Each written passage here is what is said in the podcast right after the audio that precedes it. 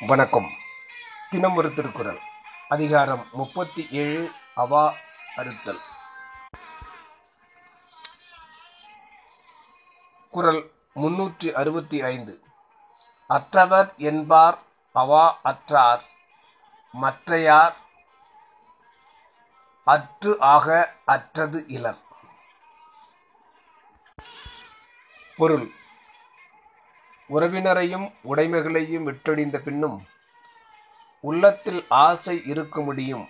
ஆகையால் மனதில் ஆசைப்படுவதை ஒழித்தவர்களே பற்றற்ற துறவிகளாவார்கள். மற்றவர்கள் அப்படியாக துறந்துவிட்டது ஒன்றுமில்லை. விளக்கம்.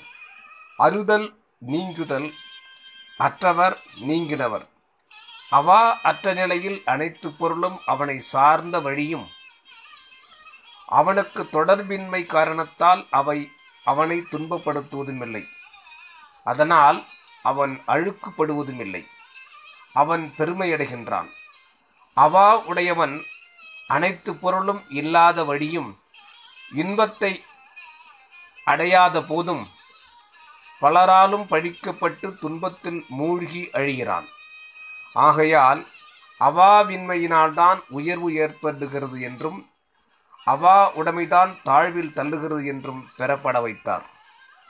இனி துறவு வேடம் முதலாயின பூண்டு உள்ளத்தில் அவாவை மாத்திரம் கொண்டவர் வேடத்துக்கு ஏற்ப புகழையும் பூசையையும் பெறலாமே தவிர முக்தி நிலை பெறமாட்டார் என்றும் வேடம் பூணாது அவா அற்றவர் பயனாகிய முக்தியை பெறுவர் என்றும் பொருள் கூறலும் உண்டு. வேடநெறி நில்லார் வேடம் பூண்டு என் பயன் வேடநெறி நிற்பார் வேடம் மெய் வேடம் என்று திருமூலர் கூறியதையும் காண்கின்றோம். நன்றி.